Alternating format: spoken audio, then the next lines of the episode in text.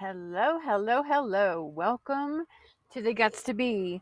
I'm Tammy Davis, the revolutionary aromatherapist, and I assist you with cleaning up cellular communication and living a remarkably dis-ease free life. I break the rules by stepping outside mainstream mindset of misleading misinformation and assisting people like yourself with not just tapping into your unique nature, but following its wise lead. Again, welcome to Guts to Be. And uh, first off, I want to start up by asking you the question what does that, how does that land with you? When you hear the guts to be, what do you hear? I didn't say the guts to be you. That's too cliche. I mean, come on now. I mean, we hear that all the time. There's memes every single day that show up somewhere in our social media feed reminding us to be authentic, to be true to ourselves. But do you know what? The interesting thing is, is that has been a mantra of mine for as long as I can recall. I mean, seriously, since I've been about, you know, gosh, I don't know, early elementary school, if that old. I mean, it started early. Follow your heart, be true to yourself. Those are the things that I would always tell people. I, my mom, you know, and my sister, and I just was always saying that. And so, fast forward a few years, and I have a program called the guts, the guts to be because it's not just about being you. Like i said well how does that land? When i say the guts to be what do you hear? The guts to be bold? The guts to be different? How about the guts to be healthy? That's the focus of today. The guts to be do you have the guts to be healthy? Now that sounds like an interesting question and I'd be curious to know your thoughts. So um, you're welcome to comment. Um, head over to um, Instagram where you can find me at um, Tammy Davis 8. Um, you can email me, tammy at synergessence.com. You can join my revolutionary aromatherapy group, or you can even request to join. You know, you could actually, you could join the Guts to Be group on Facebook by going um, accessing it on my uh, well you can send me a request um, via email tammy at synergessence.com or you can actually visit, visit synergessence.com and register um, with an upcoming uh, ch- masterclass that i have called um, stop white knuckling life. So there's a number of ways you can but i'd love to hear your answer. Do you have the guts to be healthy? And so what exactly do i mean by that? Well it, it might be easy to say, yeah, I want to be healthy, but the question is, do you have the guts to be healthy? Let's go back and revisit what I just said to you. I assist people with cleaning up cellular communication. Okay. In order to do that, we must sidestep mainstream mindset. Okay. And that mainstream mindset, which I'm going to jump into in the next episode around brain health, is really messing with our health. For one thing, there's so much information out there, and and all of it is targeted to see the body as defective. I mean, we have these genetic tests, right? We have a lot of. Uh, if you maybe you're familiar with the various saliva tests that you can um, submit your sample to for an epigenetic test, methylation, MTHFR. If you know any of those, then you know what I'm talking about. And there's a number of companies that are doing it these days. And truthfully, what you're doing is you're contributing to an international database that continues the Human Genome Project study. Um, yet the bottom line is that saliva sample is a snapshot of what your epigenome was doing on that particular day. Now, I'm not going to get into the, the, the real details about it, but the epigenome, the purpose of the epigenome is protection, it's adaptability, it's being able to pivot, if you will, in a, in the moment. Um, if, for instance, it's you know your menstrual cycle is coming up and it's been 28 days, things have to change within the system in order for because it's a, it's a point of tension because the tissues have been building up. So the tension is building, and so now the body must shed it. So that tension generates uh, a stress response where the body begins to activate more inflammatory chemicals. This is the reason why we have pain and discomfort. And in order to release the tissue from the body, and then things go back to status quo. Okay. The same thing can be said for sleep. Once you have a day, you know, your full day, and your body's beginning to get tired, it's a point of tension that activates the stress system. Therefore, chemistry changes in order to begin to start converting serotonin into melatonin. And there's another uh, another a number of um, changes that occur to drop you into that sleep state. Okay. If you have problems sleeping, well, that's a sign that your stress system is activated, that your epigenome is altered in a way, but it's not defective. It's not defective. And so that's what I'm getting at is we have this mindset, mainstream mindset that wants us to believe that, you know, epigenetic mutations, right? Methylation, mutations. These are the words we're using. There is such a thing called neuromarketing. They have sociologists, they have psychologists, there's all sorts of social scientists watching, observing, studying, tracking us through various surveys to get to understand the consumer. And one of the things that we they know is if I mean, so let's back up a minute and just talk collectively, culturally, that around the time of the First World War, the United States was a peaceful place. We were not, we were pacifists, basically. And we were wanting to get into, um, we were wanting to get into war, but in order to, in order to facilitate a generalized consensus, you know, the majority consensus, they had to manufacture consent. Noam Chomsky talks about this a lot but the fact is, is it didn't really start with World War One. This has been going on since ancient times. The governments would. This is where theater came in. Theater was a way of delivering a message. Uh, theater was a way of surveying the community and gaining consent for any rules or regulations that they were about to implement. It's fascinating. So we've been doing this for thousands of years. So when we use the word mutation or defect, you know, another good one is SNPs, right? I mean, I can, um, I'll tell you here, a single nucleotide, nucleopeptide, I think it stands for, um,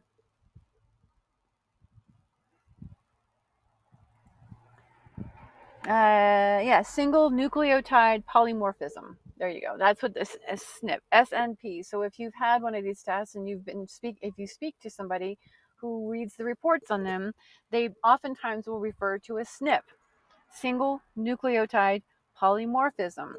Okay. Now, what's interesting is when you hear the word SNP, what do you hear? You hear like like it's been clipped, right? Like something's wrong with it. Um, you know, all polymorphism means is the condition of occurring in several different forms, the occurrence of different forms among the members of a population or a colony or in the life cycle of an individual organism. Um, here's the final one is the, in, in the case of genetics, the presence of genetic variation within a population the presence of genetic variations. It doesn't say genetic defects, it doesn't say genetic mutations, it says genetic variations. We are so terrified of variances, right? you know, diversity.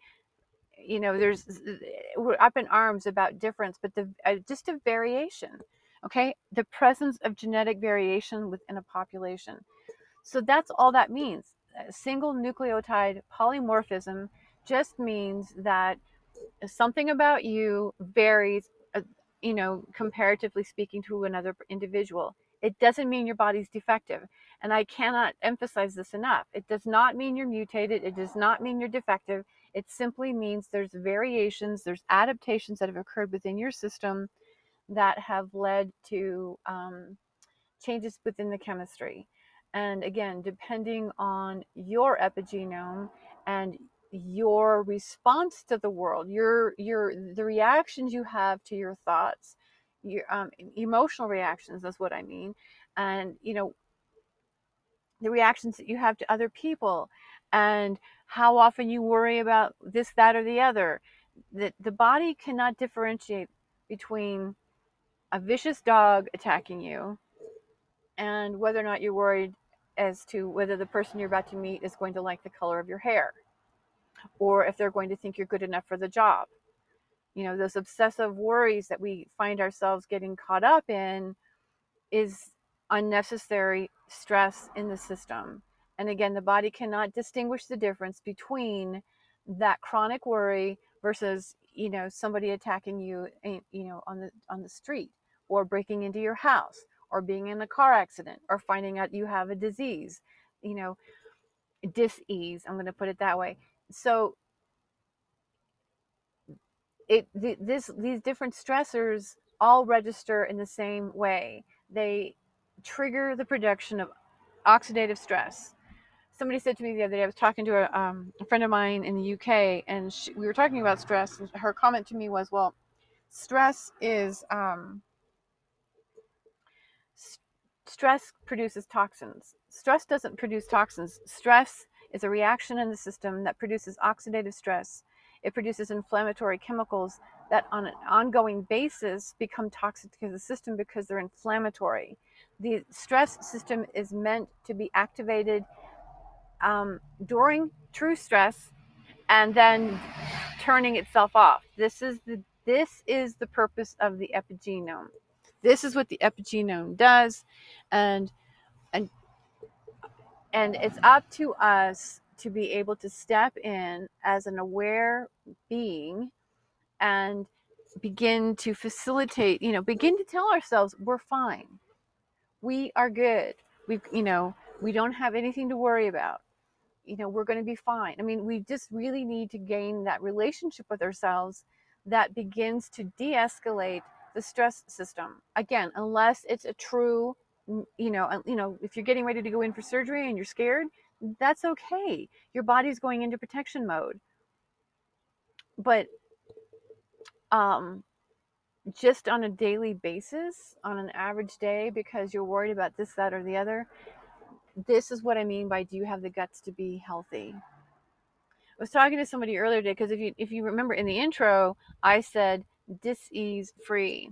And I emphasize the fact that I hyphenate that word because the prefix DIS actually means lack. Okay, so we we recognize disease as something bad and scary. Okay, but if we separate the word lack of ease, now it becomes something we can wrap our head around. If we don't feel ease, we have the facility to get ourselves back into the space of ease. This is our job as a human living in this body. This is how magical we are. This is how powerful we are. This is how capable we are of working in tandem with nature in order to preserve our health our wellness and our health. So, again, the question on the table is do you have the guts to be healthy? We have all these, one of the, there's a qualifier to becoming a part of my, on my email list. And that is if you think uh, a pill or some other remedy outside of you is what's going to fix what ails you, you are not a fit for my group. Like I said, we are out to break the rules because this mainstream mindset is in fact killing us. And if we think that something outside of us is going to fix what ails us, fix what's making us truly sick, we are going to make ourselves sicker because we're following the guidance of mainstream mindset. And that is to, oh, look, you're depressed. We're going to give you a pill that's going to that's going to replace, you know, it's going to it's going to control the chemicals related to depression. You're anxious, we're going to control the body. Okay. You have, you know, I mean, I'm not saying you guys, my background is in pharmacology, so I'm not putting down the pharmaceutical industry in that regard. There's plenty of good value to taking medications. But we have to take a step back. And if we're in that space, if we haven't been diagnosed with a health condition, we have the authority to be able to step in, pardon me, and actually regulate our chemistry to the, to actually in a form of prevention. But if you really think that those pills are going to fix you, even if you have gone to the point of a diagnosis, if you think what you're taking is going to fix you, how come it hasn't yet? We hear all these promises, you know, with from you know with uh, medication advertisements and you know all the research that we hear about and oh, this that or the other awareness and donate your money here for this research. If this stuff was working we'd be fixed by now. But the fact is is that your body and my body and your neighbor's body and your sister's body and your mother's body we're all different. Even if each one of us was diagnosed with the very same health condition the way it's the way it is affecting our system, the way it is being experienced is a better way to say it, the way it's being experienced by our system is gonna vary. The polymorphism, there's you know, health conditions are are they're they are polymorphisms because one case of high blood pressure is not the same as another case of high blood pressure. It's not the same, you know, it's nothing is the same. Although it it falls under the same category, there are variances based on your epigenome. So this is the reason why we cannot say that this particular medication is going to fix what ails you. It's impossible to predict. It's impossible to predict how one medication is going to affect everybody. And truthfully, these medications aren't designed to fix you. They are designed to control the body. And when we seek to control the system, we are in fact saying, I don't trust the body. I, you know, I trust, I trust what is being said to me from the main, you know, from conventional, contemporary conversations that the body is defective. I, you know, I have, I, I think that I believe that the body is mutating and therefore is now sick and weak. It may be weakened by all the inflammation, but it's not defective. If it was defective, you'd be dead it would give out. It would tire out and just go, you're done. But the fact that you're listening to this and and and and surviving whatever is you know whatever's going on with you says that your body is working and your job or your role as a thoughtful human is as i said to collaborate with your system and begin to um, self-regulate to the degree that you can dial back that stress response and then um, begin to take steps. So I want to think about what I want to say. So I want to I want to pause here for a moment and just say that again, if you're in the in a situation where you need to take a pill or you need to take, you know, you're taking supplements or you do, you know, you're you're having to use external remedies, nothing wrong with that. Okay, there's nothing wrong with that. It's when we become dependent upon those because it, even if you're even if you're using natural remedies, as long as you are targeting the symptoms and not helping the entire system, you're still controlling the body. So the the, the thing is is that um, we're not out to control the body. We're out to work with the body. We are collaborating. We are we are partnering. We are working in tandem with the body. And as long as we're doing that, it's okay to be using outside remedies. If you are using things that are very symptom specific, a good thing to be doing in you know in my case is going to be using essential oils. And we'll have a show about essential oils specifically on that. And like i said if you're interested in oils please come over to uh, revolutionary aromatherapy on, on you know that our community on facebook because it's there that i want to teach you about oils because oils are in fact um, signaling molecules just like a hormone.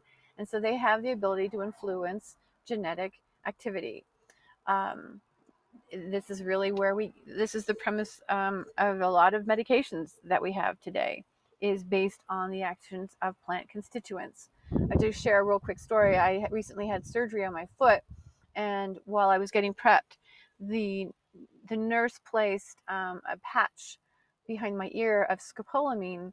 And scopolamine is a constituent from a, a, a psychoactive not psychoactive but a psychedelic plant I think it's devil's claw.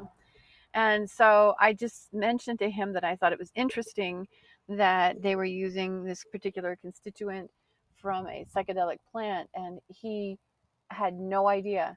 He had no idea. So we got into this conversation about it, um, and I was explaining to him my background, and it was interesting because the uh, anesthesiologist was in there, and she confirmed that it was in fact that particular plant.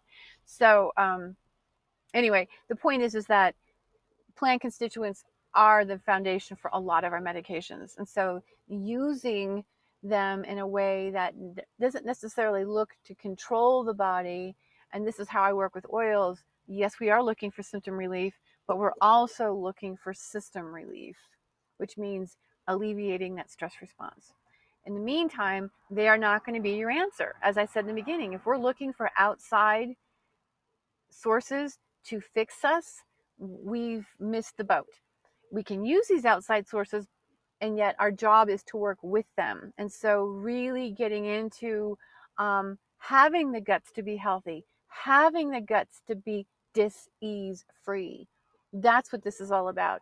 Do you have the guts to restore ease? Because remember, dis-ease, no matter how serious you're dealing you're dealing with, dis-ease means lack of ease. And you, my friend, have the ability and have the power, more importantly, which actually means the same thing, um, you have the power to restore that ease. And it begins with the relationship you have with yourself.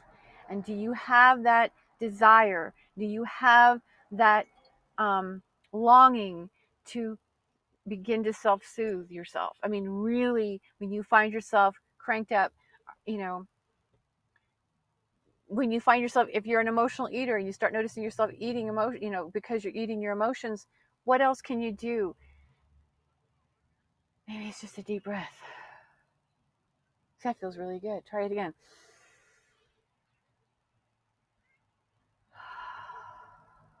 It just feels really good. really diving in and doing what it takes to befriend yourself, soothe yourself. You know, don't reach for the next cigarette, don't reach for the next chip. Sorry for the noise. And, um, you know, maybe it's getting up and walking away from whatever you're doing, even if it's briefly. Just doing what it takes to take care of you, self care. I was talking with somebody yesterday, massage therapist, back to back, not even a, not even an opportunity to get a drink of water. Now, how interesting is that? Massage therapists working in eh, spas, working in you know organizations that don't even give them the ability to breathe. Yet they're promoting self care. Talk about a lack of integrity. It's so disturbing but it's this thing and i and and it was this particular massage therapist that we were talking about the, courage to be disease free people will get over whatever's going on with them when they have when they are um, clear and intentional that they are going to be dis-ease free